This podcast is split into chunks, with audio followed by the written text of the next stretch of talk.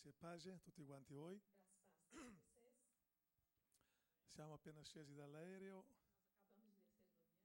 direttamente siamo venuti qui. Abbiamo un po' di sonno, ma quando tu ti senti a casa tua, il sonno va via. o sono vai embora. ok? Ritorno qui con il cuore allegro, perché so di avere davanti a me persone che amano ricevere non soltanto la grazia, ma le ricchezze della grazia.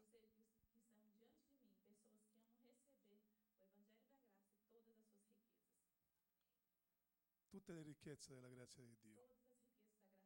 Quanti le vogliono ricevere questa mattina? Ah, metti una mano sul tuo cuore, dici grazia, abbondanza di grazia e ricchezze di grazia. riqueza de graça. Di tre volte ricchezze di grazia.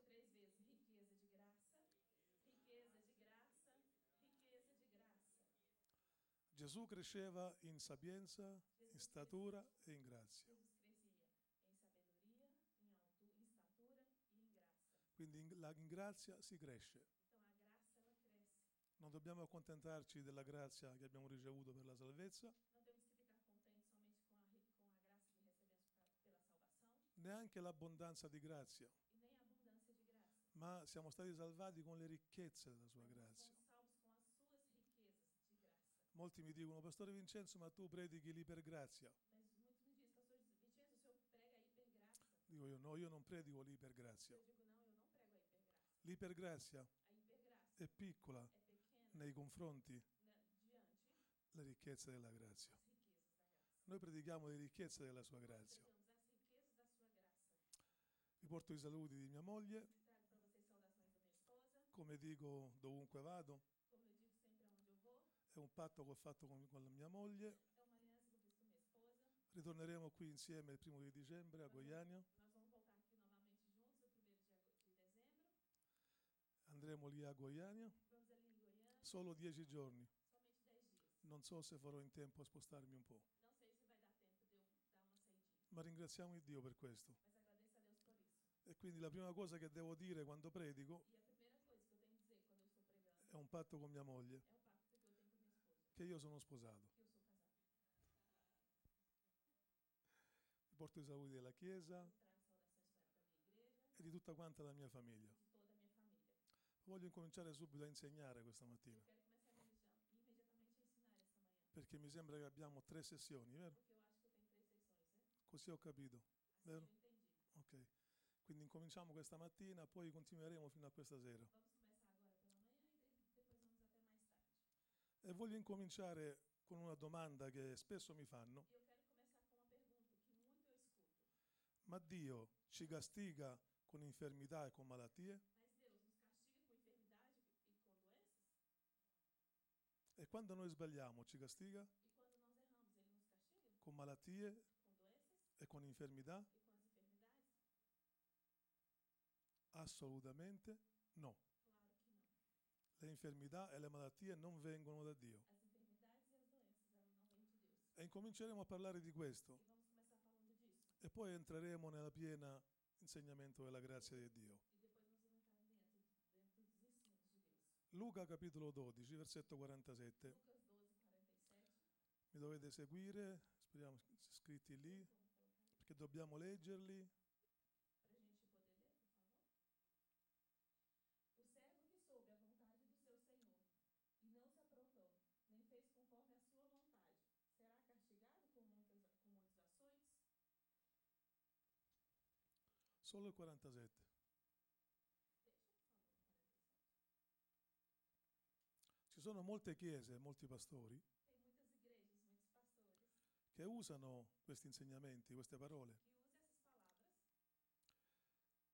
per mettere paura alle persone, per insegnare alle persone che Dio può punirli con malattie e con infermità. para ensinar as pessoas que Deus pode punir elas com doenças e enfermidades. Ma più noi siamo consapevoli che Dio ci può punire, e meno conosceremo la grazia. Vero o no? Più ci insegnano che Dio ci può punire e più abbiamo paura di Dio. Quindi la nostra aspettativa questa mattina non è quella di ricevere un'infermità, ma è quella di ricevere una guarigione. mas é aquela de receber uma cura. Noi non abbiamo paura che Dio ci punisca, perché tutta la nostra punizione sul Calvario è andato sul corpo di Gesù. C'è stato uno scambio tremendo. Tutte le nostre malattie, tutte le nostre infermità, tutti i nostri dolori sono andate su Gesù. E tutta la sua salute, la sua shalom, è venuta nella nostra vita. Quindi la malattia non può essere su due corpi, o è sul mio o su quello di Gesù. Amen? Io credo che è su quello di Gesù. Ma ogni volta che noi facciamo questo tipo di insegnamento, quando insegniamo alle persone ad aver paura di Dio,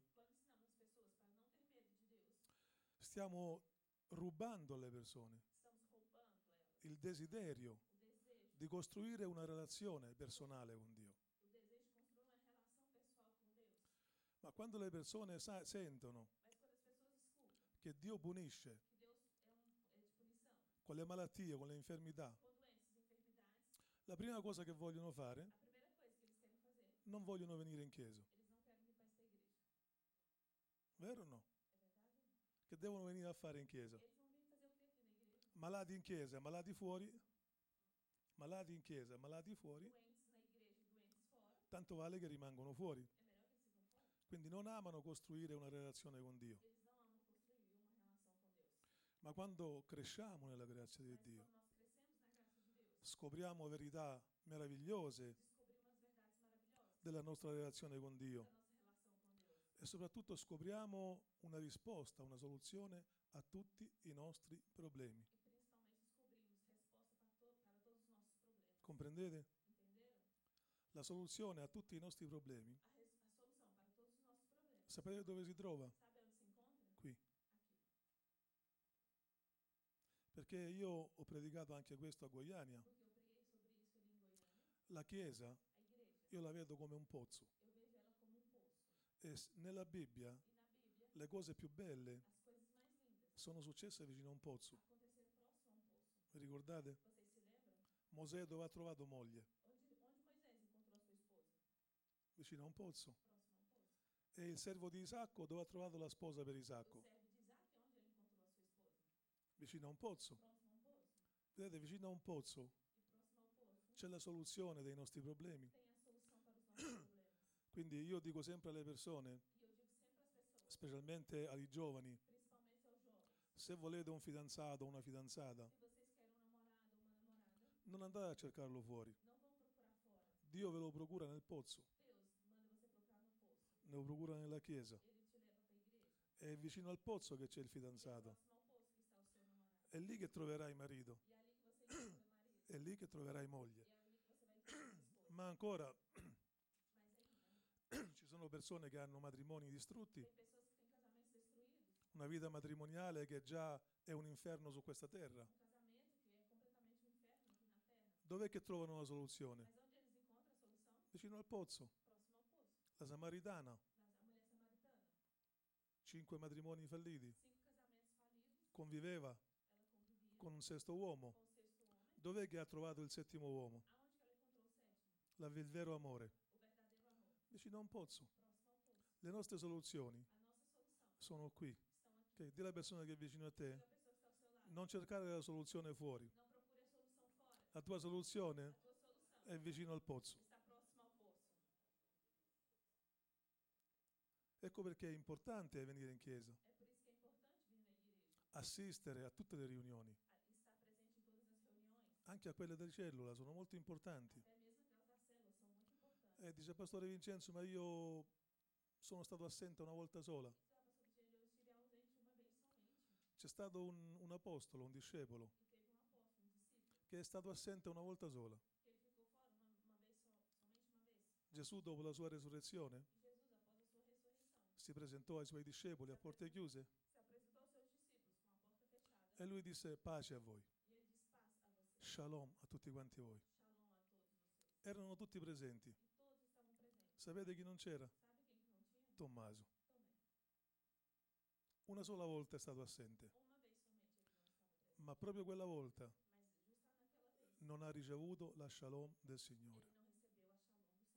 Basta che sei assente una sola volta e puoi perdere la pace della tua vita. Più vieni in chiesa, più ricevi vita. Più ti allontani dalla chiesa Mais você vai para longe da igreja, e più ricevi morte. Tommaso è stato assente una sola volta. E sapete cosa è entrato nella sua vita? Uno spirito di incredulità. Una volta sola. Basta che manchi una volta sola e lo spirito di incredulità entra nella tua vita.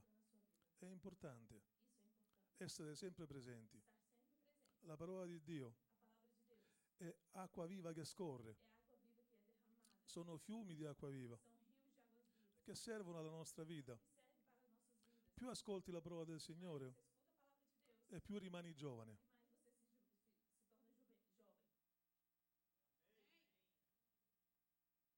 Sapete che io ho 70 anni, no?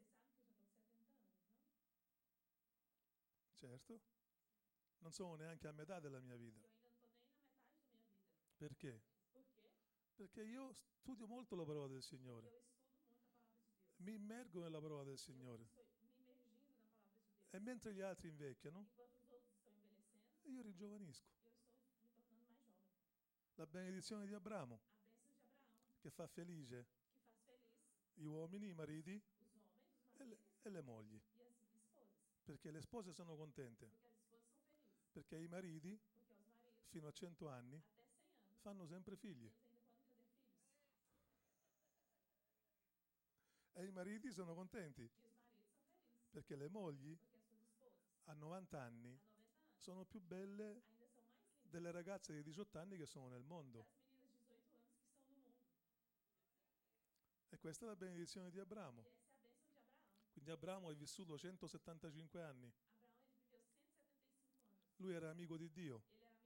Anche io sono amico di Dio. E allora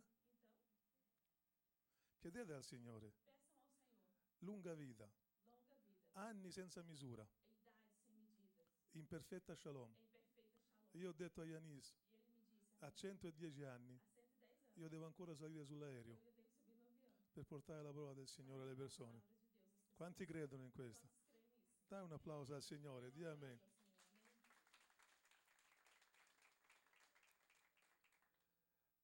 Giovanni capitolo 8, versetto 32. João capítulo 8, versículo 32. Conhecereis a verdade, e a verdade vos libertará. Anche il versetto 36. Se, pois, o Filho vos libertar, verdadeiramente sereis livres.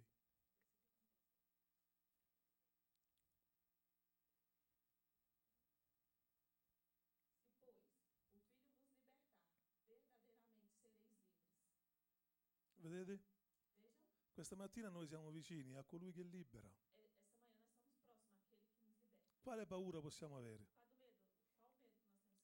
Mi ha detto uno, Pastore Vincenzo, come morirò io, morirai anche tu. como eu vou morrer, o senhor também vai morrer. Ho detto, sì, è vero, Eu disse, sim, é verdade. tu morirai, Você vai morrer. io mi addormenterò. Eu vou me adormecer.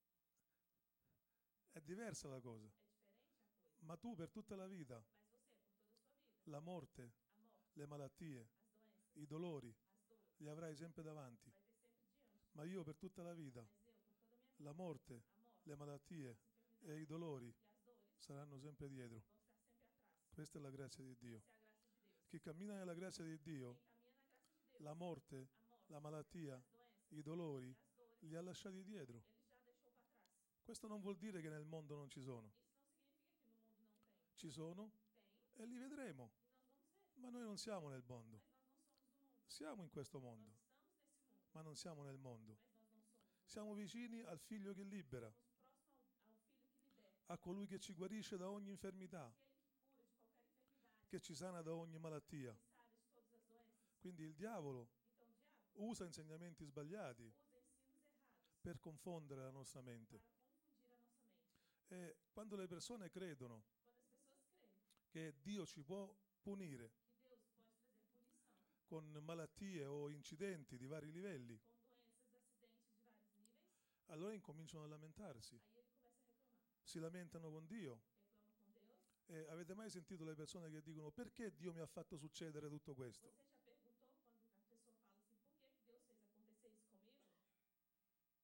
In Italia sapete cosa succede? In Italia sono molto cattolici. Quando succedono le cose belle, tutto l'onore va a Maria. E quando succedono le cose cattive, tutto, tutta la colpa va al Signore. È così.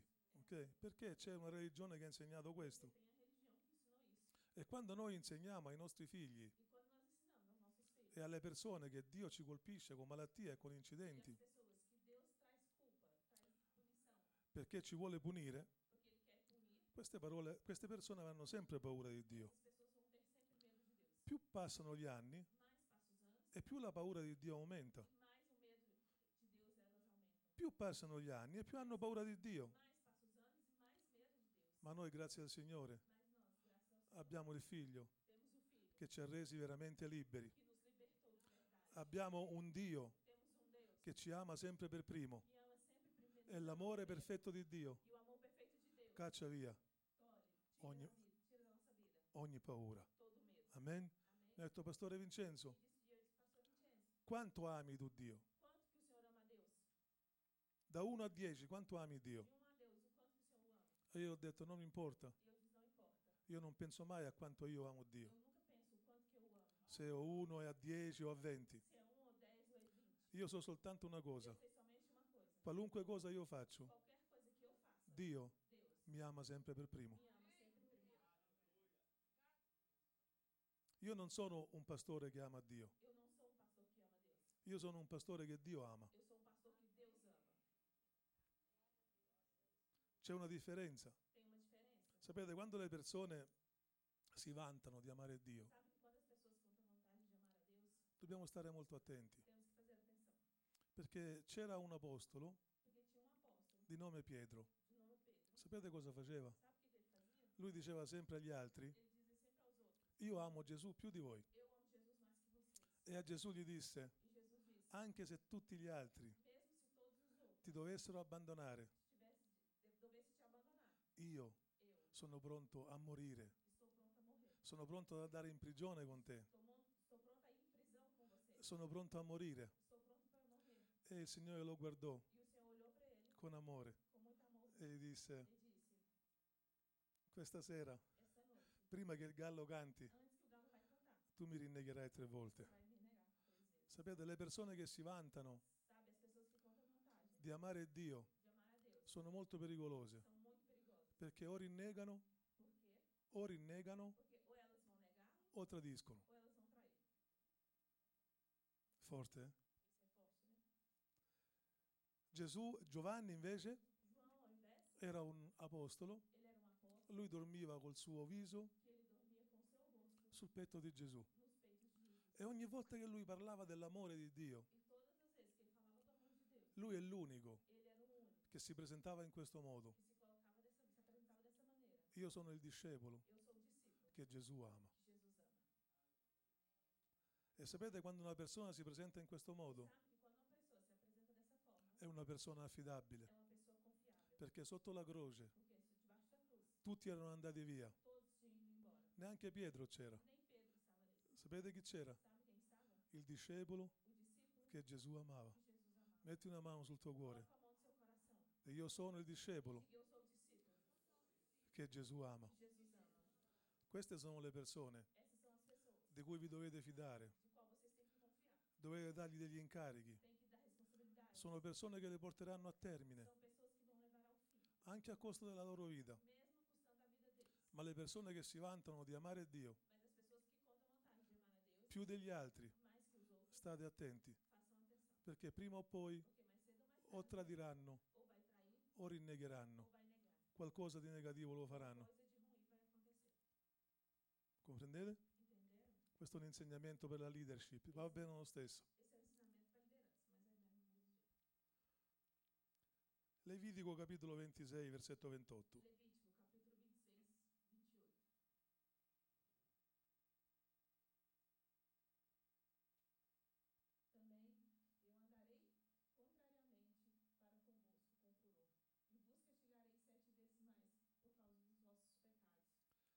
Anche questo è un versetto che spesso e volentieri ce lo insegnano nella Chiesa, ma questo non riguarda il nuovo patto, questo riguarda il vecchio patto. Noi non viviamo più nel vecchio patto, viviamo nel nuovo patto. Ma sapete cosa vuol dire vivere nel nuovo patto? Voglio smettere un attimo di insegnare. Eu vou parar um pouquinho de ensinar. Ho bisogno di una coppia sposata, sposato, e di una persona, E di un'altra persona bella, di un uomo, bello, forte.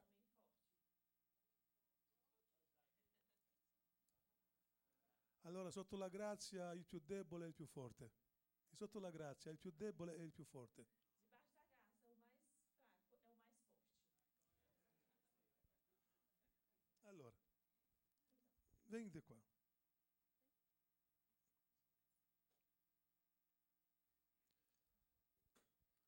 Non era nei programmi questo, però dobbiamo essere obbedienti allo Spirito Santo. Quando Gesù è andato sulla croce, i nostri peccati sono stati perdonati, passati, presenti e futuri. Perché il sangue di Gesù è un sangue eterno e il perdono è un perdono eterno. Eh, Pastore Vincenzo, è pericoloso però insegnare questo, perché la gente quando sa di essere perdonata in modo eterno, esce fuori e fa come gli pare. Ho detto no, non è così, perché Gesù eh, ha una prostituta, disse donna chi ti condanna? La donna disse nessuno Signore. E Gesù gli disse allora vai E non peccare più. Quando la donna ha ricevuto il dono della non condanna, di insieme a me dono della non condanna. de não ser, da não condenação. Quando questa donna ha ricevuto il dono della non condanna, Gesù ha guardato questa donna e ha detto ora, dopo che hai ricevuto questo dono, ricevi la forza per andare, per non peccare più. Chi vive sotto la grazia e sa che non è condannato, esce fuori nel mondo e non pecca più. Non perché ha paura, perché non vuole, perché a chi troppo è stato perdonato, troppo ama. A quanti è stato perdonato tanto e noi troppo amiamo. Non troppo pecchiamo, troppo amiamo. E sulla croce è successo questo, ma sulla croce è successa anche un'altra cosa. Noi siamo morti, morti alla legge. Siamo morti con Cristo, siamo stati seppelliti con Cristo e siamo risuscitati con Cristo. Quanti sono morti alla legge qui? Bene, amen. Ma cosa vuol dire morire alla legge? È difficile spiegare a parole, ma con questa scena cercherò di spiegarlo. Allora, noi qui abbiamo il Signor legge, o Senhor lei, il Signor legge, quindi i dieci comandamenti, prima della grazia. Il Signor legge, la legge di Dio, è perfetta, capite? La legge di Dio è perfetta, ha la stessa perfezione di Dio. Il contrario della grazia non è legge, il contrario della grazia sono le opere. Il contrario della legge non è la grazia, Il contrario della legge è la fede. Grazia e legge non sono nemici, anzi, se non ci fosse stata la legge non saremmo potuti arrivare a Cristo. Però poi noi siamo morti alla legge. Quindi il Signor legge è perfetto, non ha nessuna malattia, non invecchia, quindi è eterno. Questa è la legge di Dio. Qui invece cosa abbiamo? Una donna che è sposata, come eravamo noi prima di conoscere il Signore, con il Signore legge.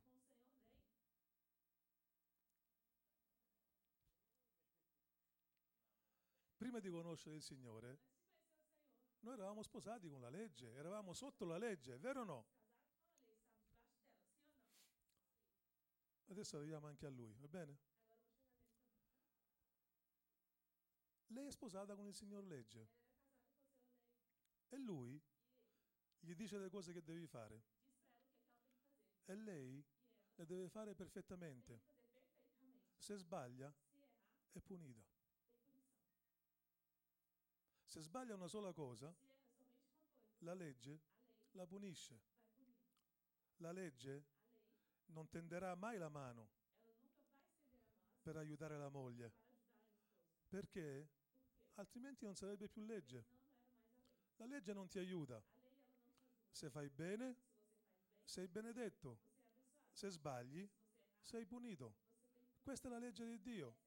Mi hanno detto una volta, Pastore Vincenzo, io voglio continuare a vivere sotto la legge. Ma quale legge? Adesso ti dico io cosa vuol dire vivere sotto la legge. Se in questo momento noi fossimo sotto la legge, primo, io non potrei predicare, perché i sacerdoti sotto la legge, quando arrivavano ai 55-60 anni, 55 anni, non potevano più esercitare il loro servizio, erano messi da parte. Io non potrei stare qui, primo. Secondo, tutte le donne che prima di 30 giorni que antes dos 30 dias hanno avuto un ciclo mestruale non possono stare qui, perché siete impure e rendete impura tutta la Chiesa E anche noi che siamo qui. La legge non è cambiata. Non è che la legge possiamo farcela come vogliamo noi. I farisei avevano fatto così.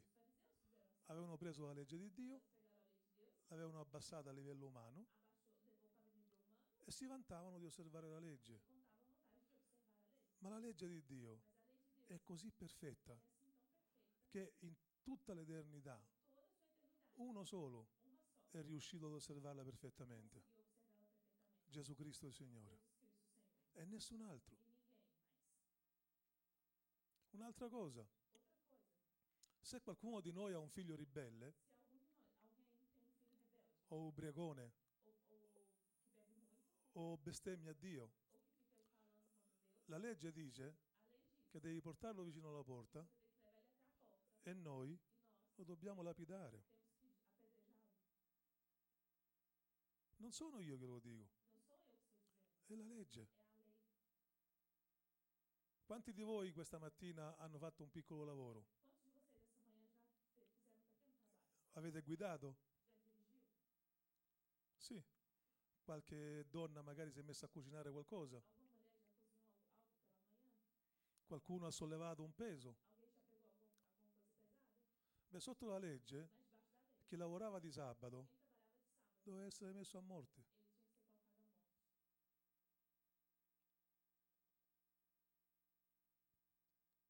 colocado à morte. Quanti di voi hanno cucinato della carne in questa settimana? Guarda, avete toccato una bestia morta. Chi tocca un animale morto, secondo la legge, è impuro. Vi posso continuare fino a stasera. Metti una mano sul tuo cuore. Di Signore, grazie, perché non siamo più sotto la legge. Diamo un applauso al Signore. Dagli un applauso al Signore. Se fossimo ancora sotto la legge sarebbe terribile. La legge di Dio non è cambiata, è sempre la stessa. Lui è sempre lo stesso. Allora la mattina, quando il signor legge si sveglia, gli dice alla moglie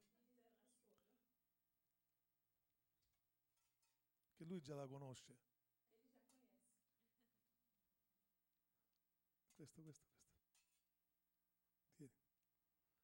Lui dice alla moglie, portami due uova al tegamino Due-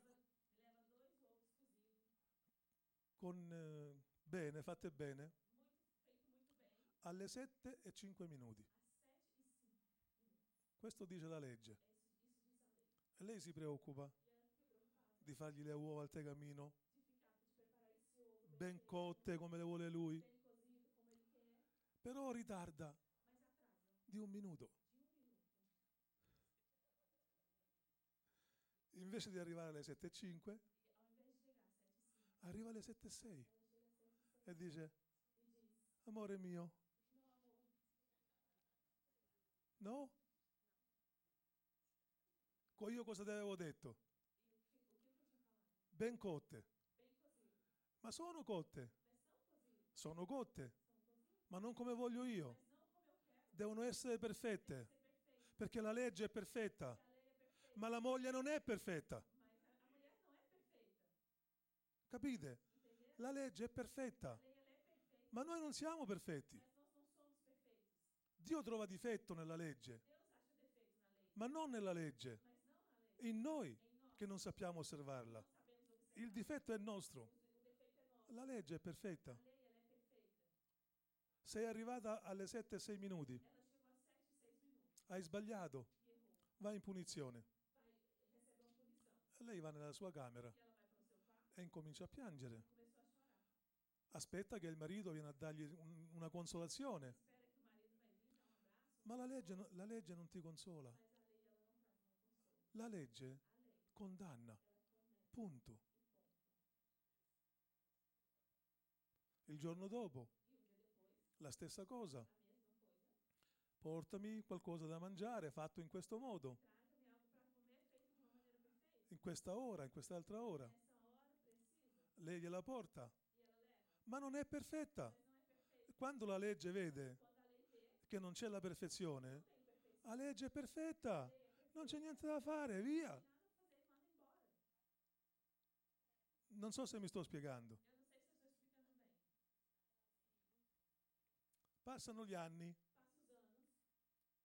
e a un certo punto, nella vita di queste due persone, arriva qualcuno che si chiama Gesù, la grazia. E lui arriva, eh, non ti puoi avvicinare. Lei è sotto la legge. lei. Vede Gesù, la grazia, e si innamora. Si innamora perdutamente. Quanti sono innamorati perdutamente di Gesù? Questa è la grazia, vero? Quindi il suo desiderio è quello di andare a vivere con lui, perché non solo lei si è innamorata di lui, ma è lui che si è innamorato anche di lei. ele que se apaixonou por ela. E quindi lei desidera andare a vivere con lui, ma non può, perché è già sposata. Se lei va a vivere con lui, commette adulterio e anche lui commette adulterio. Non può. Qual è la soluzione? La soluzione è solo una. Qui qualcuno deve morire. Qualcuno deve morire. Alguém tem que morrer. Lui lo escludiamo, perché la legge di Dio è eterna. Non può morire. È perfetta. Mai una volta che ha un decimo di febbre, mai. Sempre perfetto. Nessun virus che lo attacca. La legge di Dio è perfetta. Era perfetta, è perfetta e sarà sempre perfetta. Perché Dio è lo stesso. Ieri, oggi è domani. Quindi qualcosa deve succedere. Qualcuno deve morire. Lui non può morire. Chi deve morire? Lei. Se vuole essere libera deve morire. Ma se lei muore fisicamente, come fa a sposare lui? È un problema. Allora lui arriva e che cosa fa? Viene e dice, ti amo così tanto che sono disposto a morire al posto tuo. Non solo, lui muore e dice la Bibbia che anche noi spiritualmente siamo morti con Cristo. Siamo morti nel suo corpo, cioè lui è morto e noi siamo morti con lui. Fisicamente siamo vivi, ma legalmente siamo morti. Quindi lui che cosa fa? Dà la vita per lei, muore e lei legalmente muore con lui. Dopo che è morto, lui risuscita e anche lei risuscita con lui. Perché noi siamo morti con Cristo, Nós somos mortos com Cristo, siamo risuscitati con Cristo e siamo seduti nei luoghi celesti con Cristo e regniamo con Cristo. Amen. Quindi cosa succede? Che lei adesso è morta, è risuscitata. Questo qui glielo lasciamo a lui.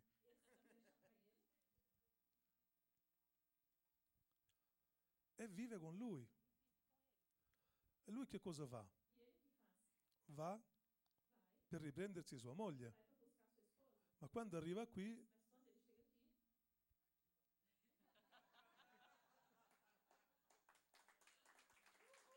capite?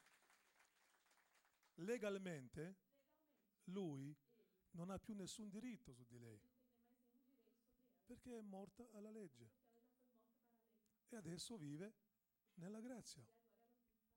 Amen. Aspetta, non è finito ancora. Adesso, siamo qui. Lei è sposata con la grazia e va a dormire.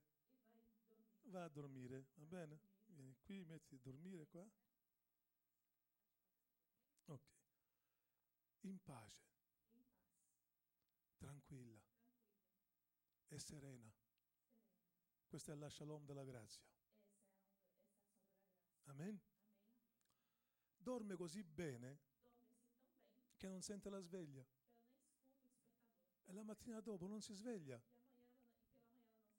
Guarda l'orologio.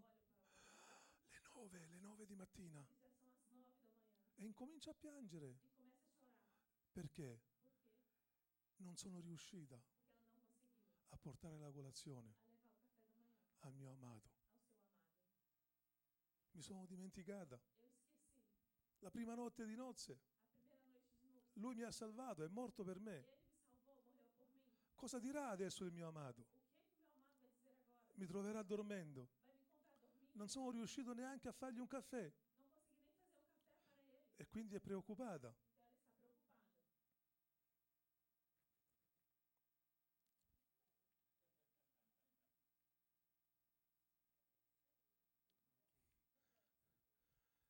Lei si sveglia, si gira e sente bussare alla porta. Toc toc toc. Dice, chi è? Il tuo amato. Lei dice, entra, tutta preoccupata. E lei dice, cosa gli darò adesso al mio amato? Neanche un caffè. La porta si apre, Se a porta abre entra l'amato e e gli serve la colazione.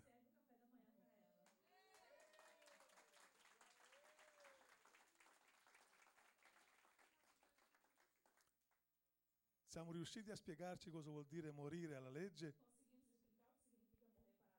Questa è soltanto una figura, eh? Perché lui è strapieno di grazia, io lo so. É uma pessoa cheia di grazia, eu sei. Ok? Questo cosa vuol dire? Che visto che lui Gli ha portato la colazione?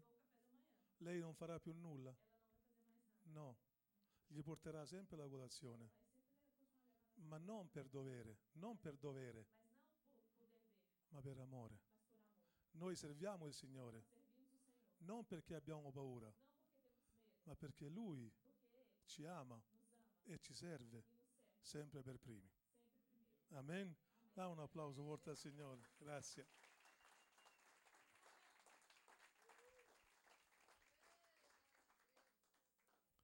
So a che ora devo finire io.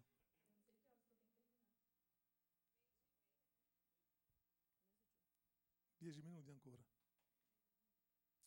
Bene, abbiamo visto il Levitico 26-28. Nós vimos Levítico 26, 28. Torniamo all'insegnamento.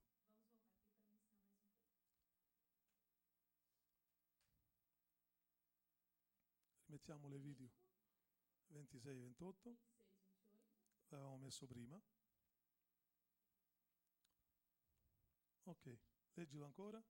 Também eu andarei contrariamente para convosco com furor, e vos castigarei sete vezes mais por causa dos vossos pecados. Adesso andiamo a vedere Isaia 53, versetti 4 e 5. Vamos ver Isaías 53, Versetti 4 e 5. 4 e 5.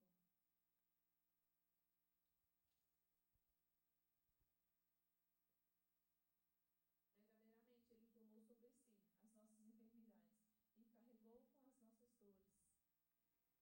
E nos, e nos reputa- reputávamos por aflito, ferido de Deus e oprimido.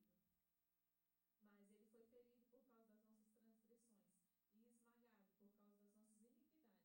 O castigo que vos traz a paz estava sobre ele, e pelas suas pisaduras fomos sarados. Questo è vivere sotto la grazia. Il castigo che era su di noi è andato su di lui e per questo motivo noi abbiamo ricevuto pace. Vuol dire che Cristo è stato punito al nostro posto. A volte noi non riusciamo neanche a immaginare cosa è successo sul Calvario. Perché all'improvviso Dio ha fatto scendere le tenebre?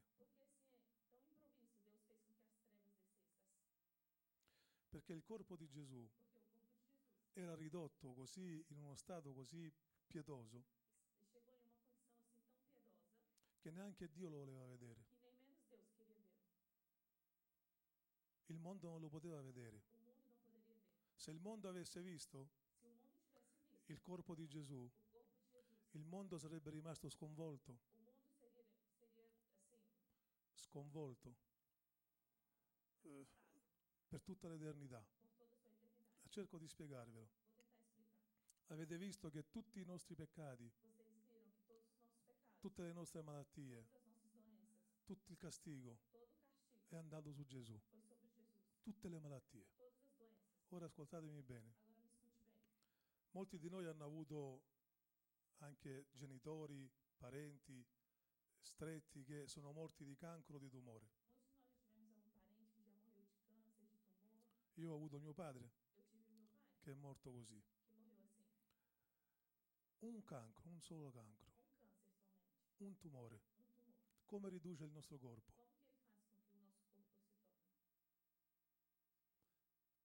Mio, madre- mio padre pesava quasi 100 kg. Meu pai pesava quase 100 quilos.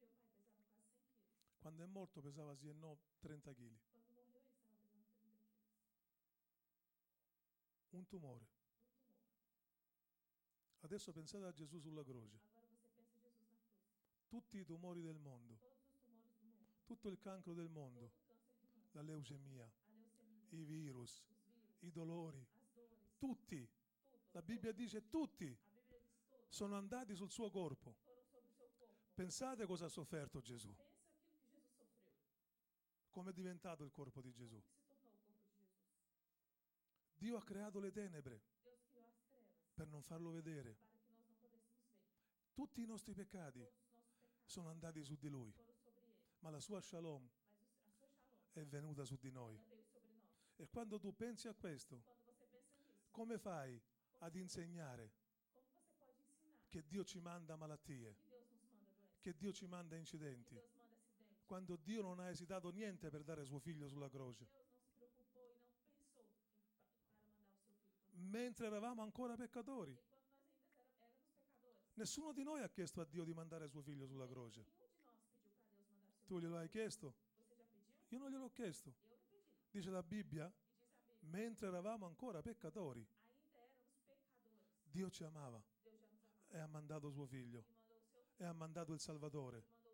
Come si fa ad insegnare che Dio può mandarci malattie ed incidenti que Deus pode mandar doenças e acidentes dopo che ci ha dato suo figlio? Come si può insegnare? Che Dio ci fa perdere la salvezza. Dopo questo debito che è stato pagato? Comprendete?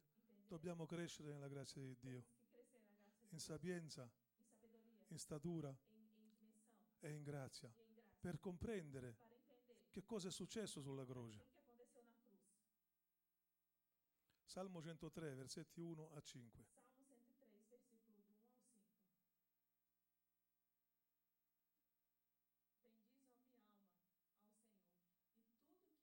Salmo 103, versículo do 1 ao 5.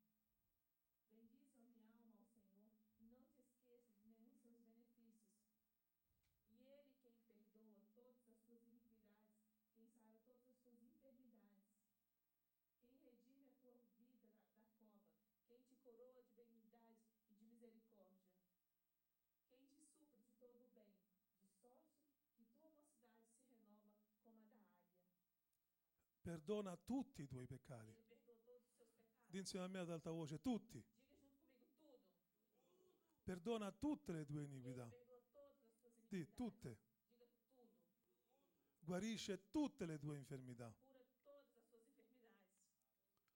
Non dimentichiamoci mai di ringraziare Dio per questo. Il Salmo 103, questi versetti sono meravigliosi. No Salmo 103, esses versículos são maravilhosos. Dice, anima mia, anima mia, benedici il Signore. Non ti dimenticare mai quello che Lui ha fatto sulla croce. Non te lo dimenticare mai lo scambio divino che è stato sulla croce. Gesù è diventato peccato per te e per me. Lui non ha mai peccato. Lui è stato perfetto sia come uomo che come Dio. I suoi pensieri sono stati sempre perfetti. La sua vita di ogni giorno è stata sempre perfetta. Lui non ha peccato, è senza peccato, ma lui è diventato peccato. Quindi lui è diventato peccato. Cosa ha fatto per diventare peccato? Cosa ha fatto? Ha preso i nostri peccati. Non ha peccato. Vero o no? Ha soltanto preso i nostri peccati. E lui è diventato peccato. Noi siamo la giustizia di Dio in Cristo Gesù. E cosa dobbiamo fare per prendere questa giustizia? Dobbiamo pregare di più? Dobbiamo leggere la Bibbia di più? Dobbiamo lavorare di più? Cosa dobbiamo fare per diventare giusti? La stessa cosa che ha fatto Gesù. Lui non ha peccato. Ha preso i nostri peccati ed è diventato peccato. Nessuno di noi è giusto, ma noi abbiamo preso la sua giustizia e siamo diventati giusti. Questo è un cambio che è stato fatto sulla croce. E siccome la giustizia è un dono, non è meritato, è un dono di Dio, un dono non si può perdere.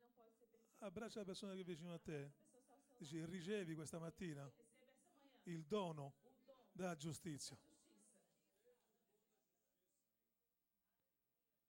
Quando il diavolo viene nella tua vita e ti dice qualcosa, ti condanna per qualcosa, diglielo io ho ricevuto il dono della giustizia. Noi siamo giusti. Il sangue di Gesù è eterno. Il nostro perdono è eterno. E o nosso perdão é eterno. La giustizia di Gesù è? A justiça de Deus é? È? É? È? La nostra giustizia è? A nossa justiça é? Eterna. Mettiamo Romani 5,17 un attimo.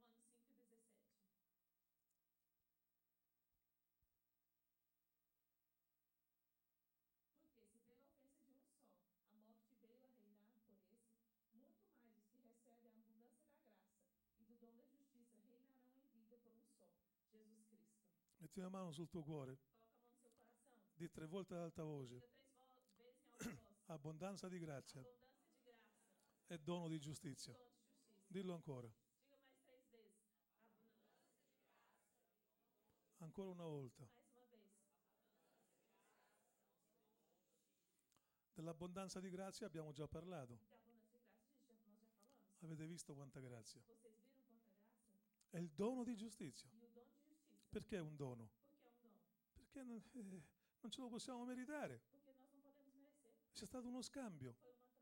Allora le persone che sono consapevoli di aver ricevuto abbondanza di grazia. E il dono di giustizia uguale regneranno nella vita.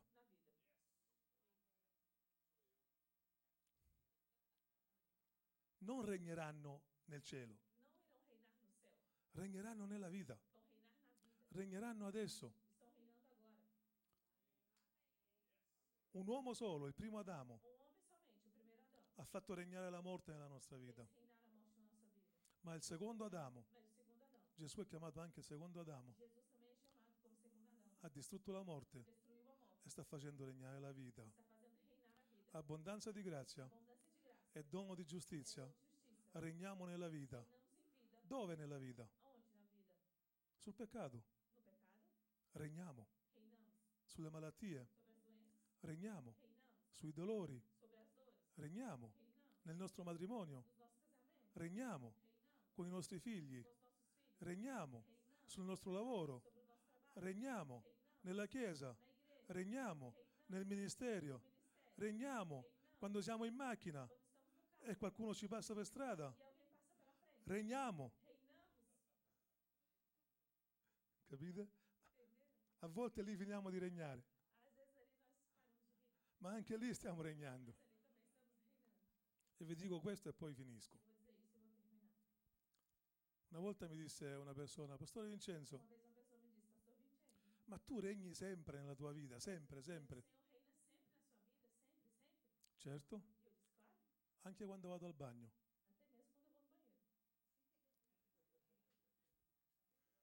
até mesmo quando eu vou no banheiro. Perché quando andiamo al bagno cambia qualcosa? Quando?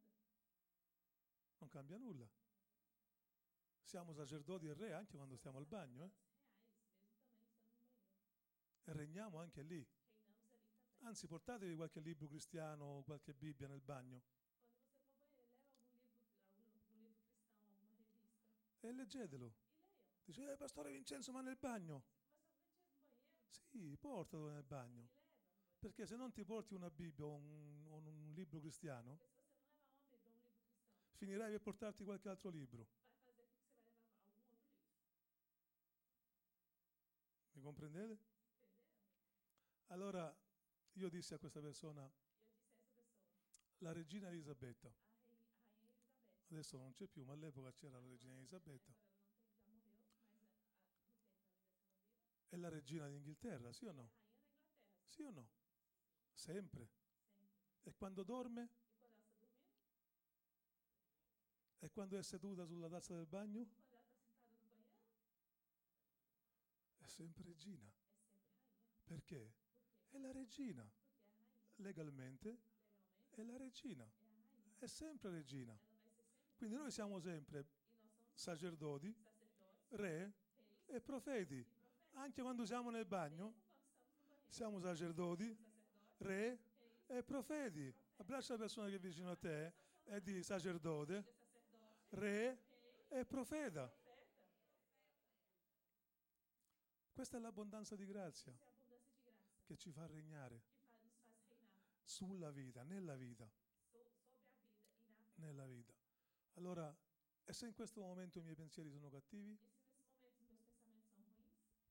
E se io in questo momento pecco? E se nesse momento eu pecar? Se sto avendo dei pensieri cattivi sul pastore Vincenzo, che succede?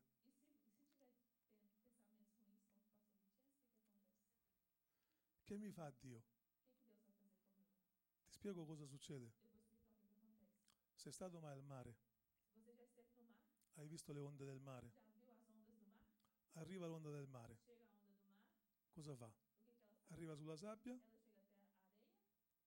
finisce, non c'è più. Poi cosa succede? Subito dopo ne arriva un'altra, poi sparisce. Poi arriva, si ferma mai? parar? Una sparisce e una viene. Una sparisce e una viene. Questa è la grazia di Dio. Nella nostra vita, anche quando possiamo peccare, possiamo sbagliare, l'abbondanza di grazia arriva sempre.